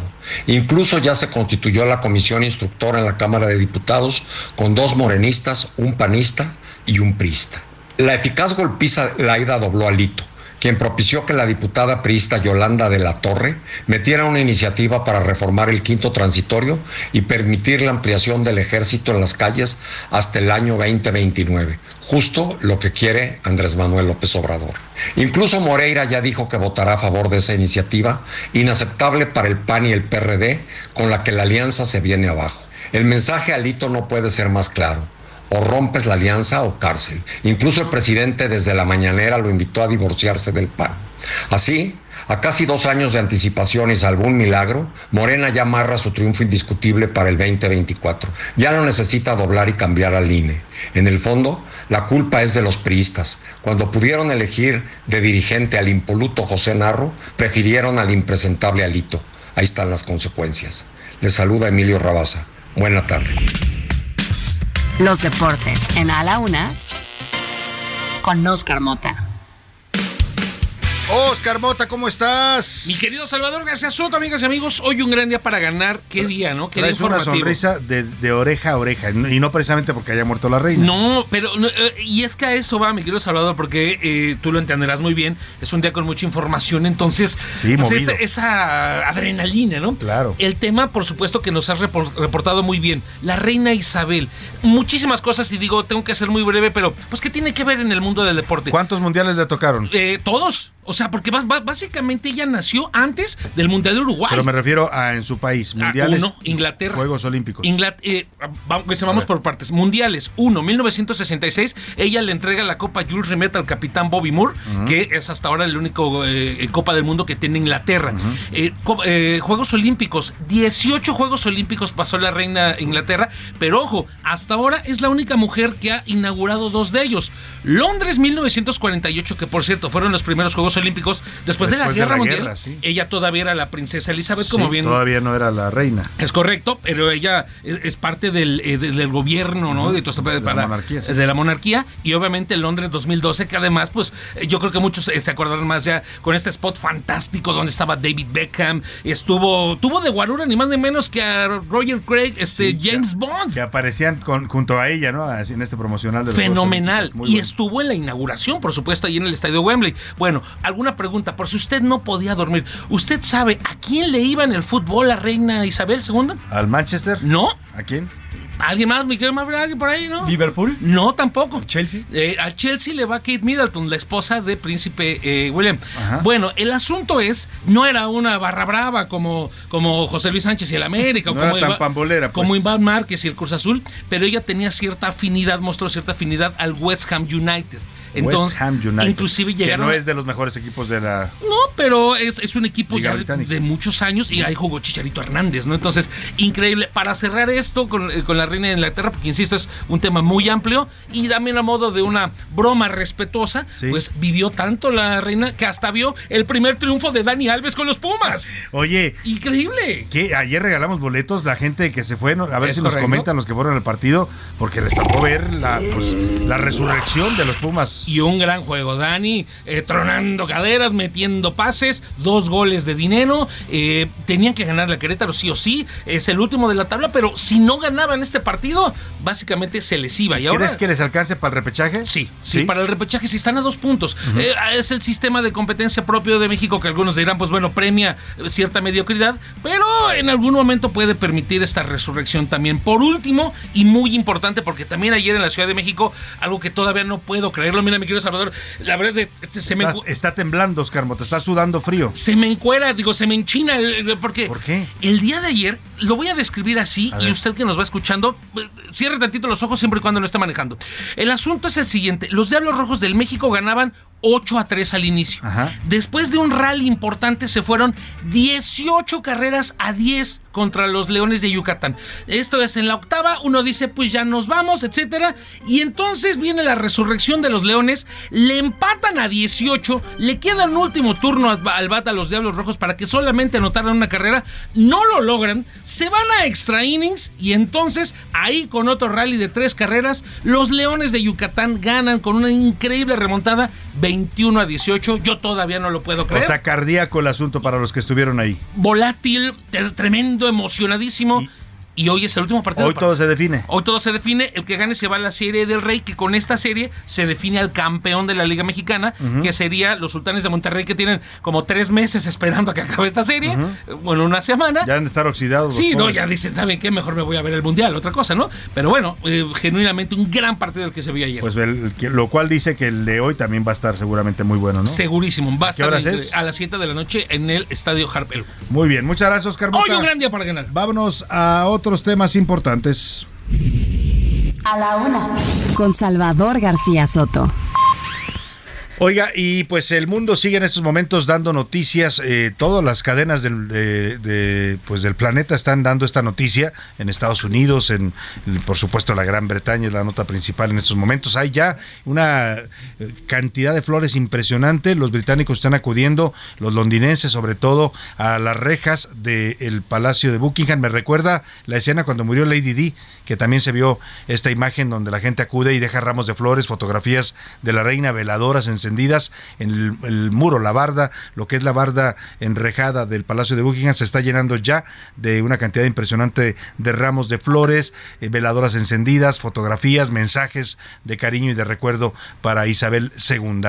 Es lo que está pasando. Le voy a compartir en, mi cuenta de Twitter, arroba ese un video para que vea usted este fenómeno que empieza a darse ya. Y es un fenómeno espontáneo. ¿eh? Ahí nadie le dice a la gente que vaya y compre un ramo eh, para ir a dejárselo a la reina. Es lo que la gente siente, pues, y lo expresa de esta manera. Están llegando familias con niños eh, para dejar estos, estas ofrendas de despedida a Isabel II. Vamos a platicar precisamente sobre la muerte de la reina Isabel, que le decía en este momento es un tema de noticia y de análisis en todo el mundo, con el especialista Daniel Muñoz, él es internacionalista y lo saludo con gusto en la línea telefónica, es académico también de la Facultad de Estudios Superiores de la UNAM y experto en temas internacionales. Maestro Daniel, ¿cómo está? Muy buenas tardes. Muy bien, muy, muchas gracias, muy buenas tardes a todos. Platíquenos, eh, pues, qué significa la pérdida hoy de la reina Isabel II, la reina más longeva ya en la historia de la Gran Bretaña y pues toda una era en Europa y en el mundo con su reinado. Muere una de las figuras más importantes del siglo XX, muere un ícono, no, solamente en materia de, la monarquía, sino un ícono de la cultura pop, de la cultura occidental, una mujer que ha estado o que estuvo al frente de, la corona 70 años, eh, haciendo, como tú lo dices, el reinado más, más largo en la historia del Reino Unido, eh, una mujer que le tocó estar eh, en su momento con grandes líderes de la historia mundial, que le tocó ver cómo acabó la Segunda Guerra Mundial, que le tocó ver justamente el periodo de la Guerra Fría, que le tocó reunirse con grandes líderes, eh, tanto de, en su momento religiosos, políticos, líderes sociales, y con ello muere una parte muy importante de la historia del siglo XX. Ella es, aparte de la reina del Reino Unido, también es jefa de Estado de 16 países, entre ellos Australia y Canadá, que también la tienen como monarca. Eh, en ese sentido muere toda una figura de gran trascendencia en la historia mundial con ello muere, como decíamos, parte de la historia del siglo XX. Sí, sin duda alguna, y bueno, todavía sobrevivió incluso a esta pandemia del COVID, pero ya se anuncia, y como es la consigna típica histórica de las monarquías en el mundo, ha muerto la reina y viva el rey, ya se anuncia el inicio del reinado de Carlos, el príncipe Carlos, ahora ya rey, que no saben todavía si se va a llamar Carlos III o Jorge VII. Esto pues, supongo no hará diferencia, pero ¿qué podemos esperar del reinado del, del hasta ahora príncipe Carlos? Sí, mira, eh, el reinado de, Carlos será sin duda un reinado, eh, yo diría, de transición. Hoy Carlos tiene 73 años, en, los siguientes meses cumplirá 74 años y será un reinado donde él tendrá la, gran eh, importancia de, continuar con la monarquía, de actualizarla, de hacerla una monarquía sobre todo acorde con la nueva realidad eh, ahí podemos hacer un paralelismo ¿no? con la, el reinado de Victoria, la tatarabuela de, Isabel. Victoria también muere ya grande y su hijo Eduardo asume la corona igual a una edad ya bastante mayor y el reinado de Eduardo VII fue un reinado de nueve años y lo que se está previendo es que el reinado de Carlos pueda durar a lo mejor unos cuantos años más y aquí la figura clave también que hay que tener muy pendiente es la figura de Guillermo y Kate que ellos en su momento ah, se convertirán en príncipe de Gales y en su momento serán los monarcas que lideren la monarquía en el siglo XXI. Y claro, eh, eh, pues el príncipe Guillermo no tan cercano en este momento a, su abuela, ¿no? Porque tuvieron estas diferencias públicas. Sí, sí, sí aquí algo muy importante de la figura de Isabel es que debemos de comprender que le tocó la modernidad, le tocó darle esa transición de la familia real altamente conservadora, altamente jerárquica, a una familia más acorde con la realidad, con, los estándares de cualquier familia.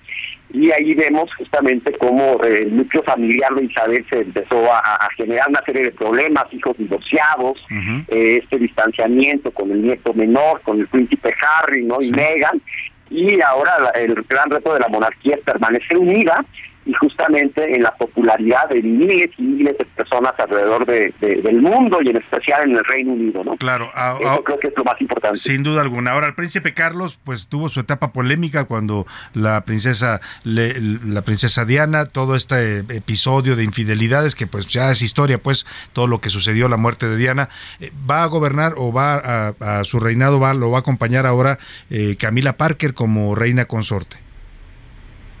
Sí, efectivamente. Eh, estaba hasta hace muy poquito tiempo la polémica o la gran incógnita si Camila iba a ser nombrada reina consorte.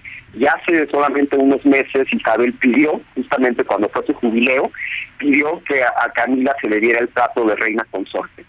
Eso sin duda eh, tendrá, yo creo que una gran estigma para, eh, estima para muchos británicos que también se han reconciliado con Carlos, que se han reconciliado con Camila, que sin duda también son personajes que, han adquirido en los últimos años gran aprecio por parte de los jóvenes eh, del Reino Unido. Claro. Pues Daniel Muñoz, maestro Daniel Muñoz, internacionalista, académico de la Facultad de Estudios Superiores de la UNAM, experto en temas internacionales, le agradezco mucho que nos haga pues este análisis de, sin duda, lo que bien dijo usted, una de las figuras más importantes del siglo XX y una figura que será seguramente emblemática en la historia de la realeza eh, británica. Muchas gracias. Muchísimas gracias. Muy buenas tardes. Ahí está la opinión de los expertos sobre esta noticia que pues es en este momento la, la noticia a nivel internacional. Aquí en México ya ha habido reacciones, ya le comenté la, posición eh, que se expresa el presidente López Obrador y el canciller Marcelo Ebrard a nombre del gobierno de México. Eh, y bueno, vamos a estar también hablando de otros temas importantes y de lo que vaya sucediendo allá en la Gran Bretaña. José Luis Sánchez, ¿nos tienes algo de último momento? Así es, Salvador. El presidente Joe Biden ha ordenado que las, todas, las, todas las banderas en Estados Unidos sean eh, puestas a media asta como señal de luto por la muerte de la reina Isabel II en Reino Unido. Además, también el presidente francés Emmanuel Macron envió un mensaje y ya hay reacciones prácticamente de todos los presidentes eh, de los eh, de los países en el mundo. Así que ya, todos están mandando reacciones y sus condolencias. Y muchos de ellos la conocieron, ¿no? Porque tuvieron reuniones con ellas, visitas de Estado. Aquí a México ya nos decía bien, eh, Milka Ramírez vino dos en dos ocasiones, ¿no? En 1973 con Luis Echeverría como presidente y en 1983, 10 años después, con el presidente entonces Miguel de la Madrid. Pues ahí está. Vamos a seguir hablando del tema, por supuesto, pero por lo pronto vamos a la realidad de nuestro país. El Senado de la República está en este momento sitiado por una marcha de colectivos civiles, entre ellos el colectivo Seguridad Sin Guerra, que se oponen a la reforma a la Guardia Nacional. No quieren que la Guardia se convierta en un cuerpo militar. Ellos están en contra de lo que llaman la militarización de la vida civil y de la seguridad en el país. Israel Lorenzana, tú te encuentras ahí afuera del Senado, en la confluencia de las avenidas Insurgentes y Reforma. Cuéntanos qué está sucediendo. Buenas tardes.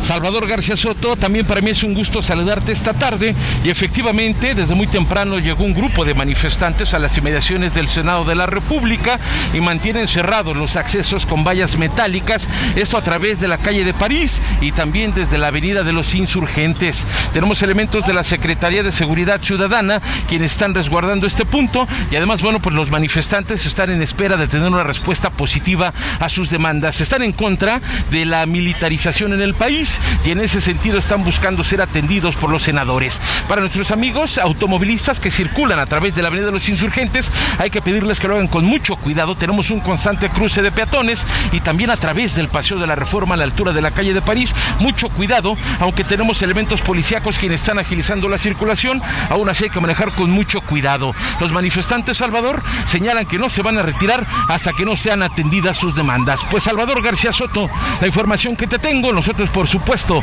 vamos a permanecer al pendiente. Muchas gracias Israel Lorenzana. Pues ahí sigue la manifestación porque sigue también el debate en estos momentos ahí en la Cámara de Senadores, en el Senado de la República, sobre esta modificación a las leyes reglamentarias para que la Guardia Nacional pase a ser un organismo militar y salga del ámbito civil en la Secretaría de Seguridad. Sigue el debate intenso, la oposición PIPAN PRD van a anunciar que van en contra, Morena y su mayoría y sus aliados, el Partido Verde, el PT, pues van a votar a favor, lo cual hace prever ya, se lo digo desde ahorita, que esta reforma va a pasar, se va a aprobar. Eso sí, no se va a salvar, porque ya lo anunciaron también varios líderes de la oposición, de que sea impugnada y controvertida ante la Corte por inconstitucionalidad. Es lo que están anunciando los partidos de oposición.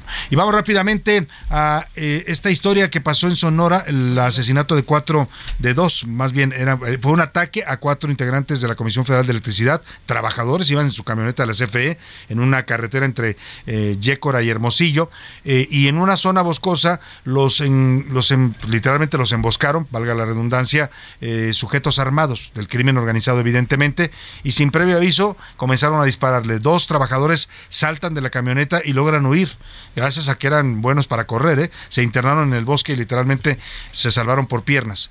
Eh, los otros dos, lamentablemente, que iban en la cabina no pudieron escapar y fueron primero baleados y luego calcinados. Algunos de ellos se, todavía estaban vivos cuando los, les prendieron fuego a la camioneta. El caso fue motivo hoy de un comentario, se está investigando, eh, eh, dice el presidente López Obrador, pues lo que lo que parece, no sé si un comentario resignado del presidente y, si normalizamos ya la violencia incluso a nivel de la presidencia de la República en este país, usted juzgue y escuche lo que dijo el presidente este terrible, terrible caso de violencia contra dos eh, trabajadores de la Comisión Federal de Electricidad. Tener más precisión sobre la hora En la madrugada, ¿no? Sí, eh, esto es lo que lleva a pensar que pudo haber sido una confusión. Ahí hay confrontación de grupos y pedirle a la gente, como siempre, que nos ayude transmitiéndonos información. Pues que pudo ser una confusión, dice el presidente, pues si la camioneta iba rotulada, las camionetas dicen Comisión Federal de Electricidad, ¿en qué momento los confundieron? A menos que haya narcotraficantes trabajando en la Comisión Federal de Electricidad y que los narcos lo sepan, ¿no?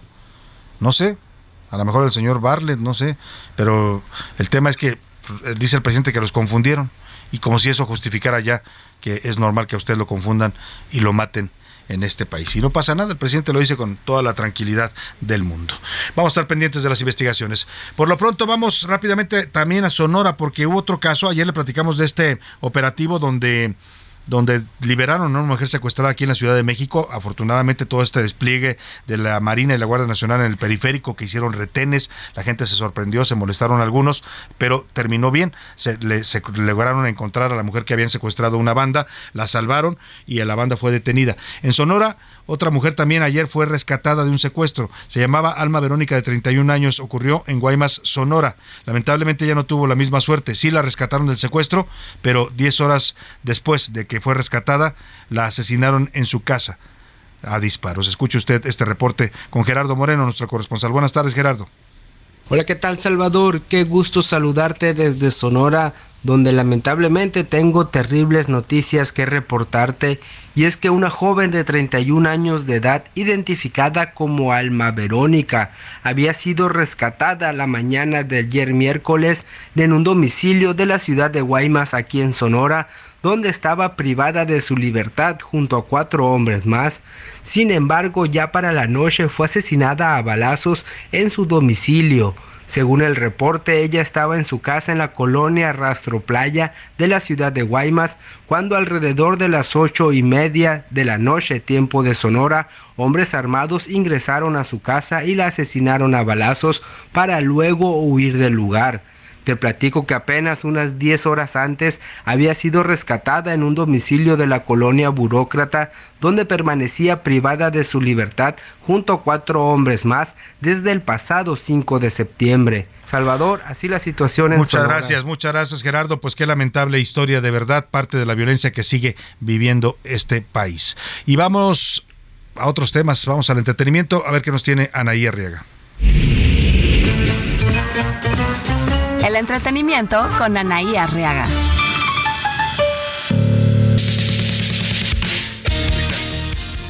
Mi querido Salvador, la cantante Sasha Sokol insistió en que está en espera de una disculpa pública por parte del productor Luis de Llano, así como una indemnización monetaria cuyo monto no será revelado, pero sí va a ser destinado en su totalidad a una organización no lucrativa. Y si no tienen planes para este fin de semana, nosotros, sus amigos de A la Una, los invitamos a ver la obra de teatro 100 metros cuadrados o El Inconveniente.